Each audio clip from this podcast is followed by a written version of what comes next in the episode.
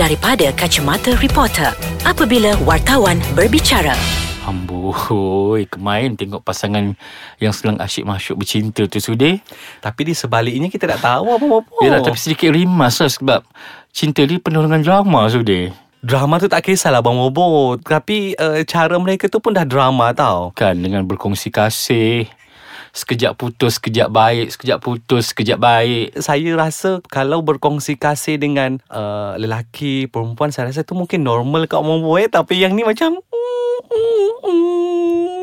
satu kapal macam mana tu. Kan, jadi jangan nak marah kalau orang mengata sebab engkau yang begitu, kata orang begitu jujur mendedahkan kisah cinta sendiri di laman sosial. Okay. So sebagai media kita siasat lah kan. Okey, kita nak bercerita pasal cinta terlarang. Membabitkan 3 orang artis. Wow. Kan. Okey, saya Sudir Manawak Tahirah Taman Abang Sudir dari Akhbar Harian Metro. Dan saya Fahrihat Shalamamun atau Bobo dari Akhbar BH. Dan kita dalam segmen Dari Kacamata Reporter. Siapa tu Abang Bobo? 2 pelakon, seorang penyanyi. Ya. Sedap suara penyanyi tu, Sudir. Oh, macam wow. Hari-hari sebelum rentan, ada-ada kita baca deretan cinta dia, coretan cinta dia. Sebelum tidur rindu, esoknya termimpi-mimpi. Kan, sebagai apa kata orang, kita mengikuti perkembangan mereka sebab kita bakat mereka sangat besar sekali kan. So bila kita tengok setiap hari apa benda yang mereka upload di laman sosial, kan, dengan pernah jugalah bergambar bersama semua. Macam mula-mula mungkin orang ingat adalah kawan-kawan baik, buddy semua kan. Tapi bila kita membandingkan apa status gambar-gambar yang dimuat naik, so macam ada sesuatu ke antara mereka. Ya, sebab okay, kalau kita congkillah history mereka ni yang memobok. Dulu diorang ni saling membenci tau. Oh ya. Itulah orang tutur kata jangan benci sangat, nanti jatuh cinta. Dulu diorang ni saling membenci. Yang ni mengata tu, yang tu mengata tu, tak sukalah sebab yang tu suka meroyan lah, suka mengata dekat Facebook lah. Alih-alih bukan dua-dua suka meroyan ke? Tak, itu dulu bila saling membenci. Tapi bila dah bercinta, so buku kau bertemu dengan ruas. Kan. And then tapi saya suka Abang Bobo bila mana yang seorang tu pula yang orang panggil isteri pertama lah. Yang isteri pertama tu jadi angel lah. Tapi dia sangat bersabar kan. Dia sangat bersabar dan redha. I teringat cerita Miftahul Jamilah dulu. Cerita lama pernah Syekh Rahman pernah siakkan dia macam seorang wanita yang sangat bersabar dengan perangai suami dia yang jahat, main kayu 3 bagai semua kan, Sudir kan.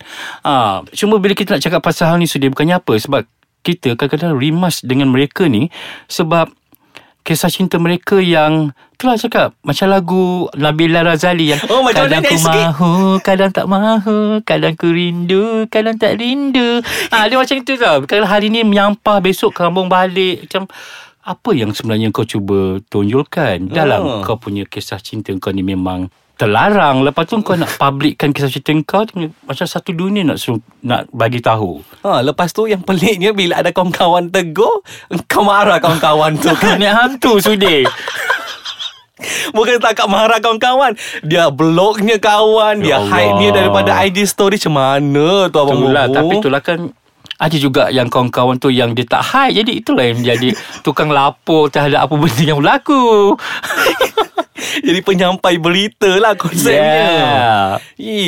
Rasa macam kau dah lah bercinta satu kapal kan, tapi kau nak jadikan cinta kau tu cinta paling agung. Itulah dulu sorok-sorok, sekarang dah terbuka dah, Sudir. Kan, kita yang memanggil panggilan-panggilan yang mesra di media sosial.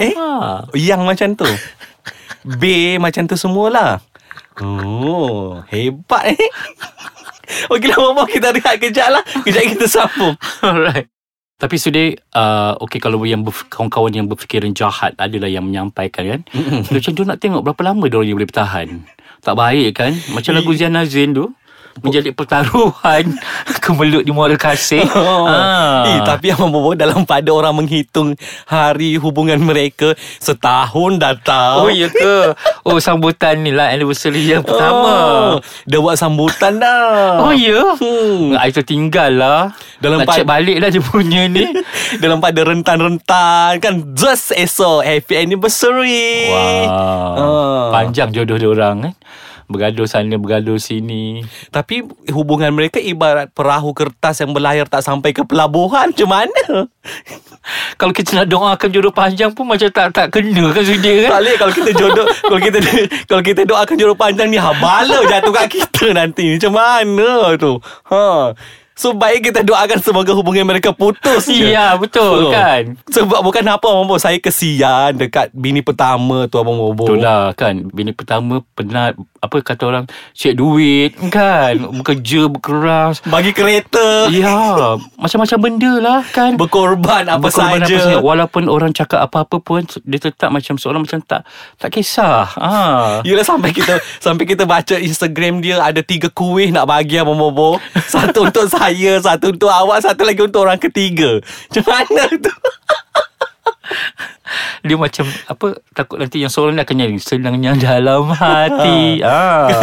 Tapi ada juga sumber yang melaporkan ada seorang penyanyi ni juga yang kenal dengan isteri pertama tu.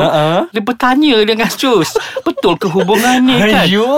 Dia bertanya dengan yang isteri pertama tu, betul ke yang kau dengan dia ni ada apa-apa dan dia tu tidak mengaku. Dia cakap tak ada, biarlah orang nak cakap apa pun. Dia kata biarlah masyarakat menilainya sendiri, tapi dia tidak akan keluar dari mulut dia. Tapi dia nak suruh masyarakat menilai tapi dia sendiri yang muat naik pembahagian kuih tu. Macam mana? Mungkin ialah kan hati seorang Miftahul Jamilah. So macam apa yang dia suka biarlah dia terima seadanya lah. Tapi kalau saya jadi Miftahul Jamilah atau apa-apa, saya rasa macam saya nak terjun je bangunan sekarang. Kalau you terjun buat apa? Cakar je muka yang mengganggu rumah tangga ni. Tapi tapi saya rasa Miftahul Jamilah tu tak akan berbual apa-apa sebab dia rasa dia tetap akan menang. Yelah, sasa dia pemegang saham terbesar tu ni. Ibarat bank negara lah. IMF sekali, bank dunia kan. Yelah, sepelik juga Abang Bobo sebab penyanyi tu tak adalah kaya now. Biasa-biasa je kan. Biasa-biasa je. Yang pelakon tu pun yelah, hidup pun hasil bini pertama. Macam mana? Tak tahu nak cakap apa dah. Itulah kan, harap-harap didengar lah kan. Harap dengar dan diterimalah teguran ini. Tapi saya rasa kalau episod ni keluar, saya nak tag lah 2-3 artis ni bagi dengar. Janganlah cari gaduh ya. Cukup-cukup lah ada reporter yang dah kena blog, Yang dah kena kan? Dah kena perli. Cukup-cukup kan. So saya tak nak jadi mangsa dalam bobo kalau macam tu.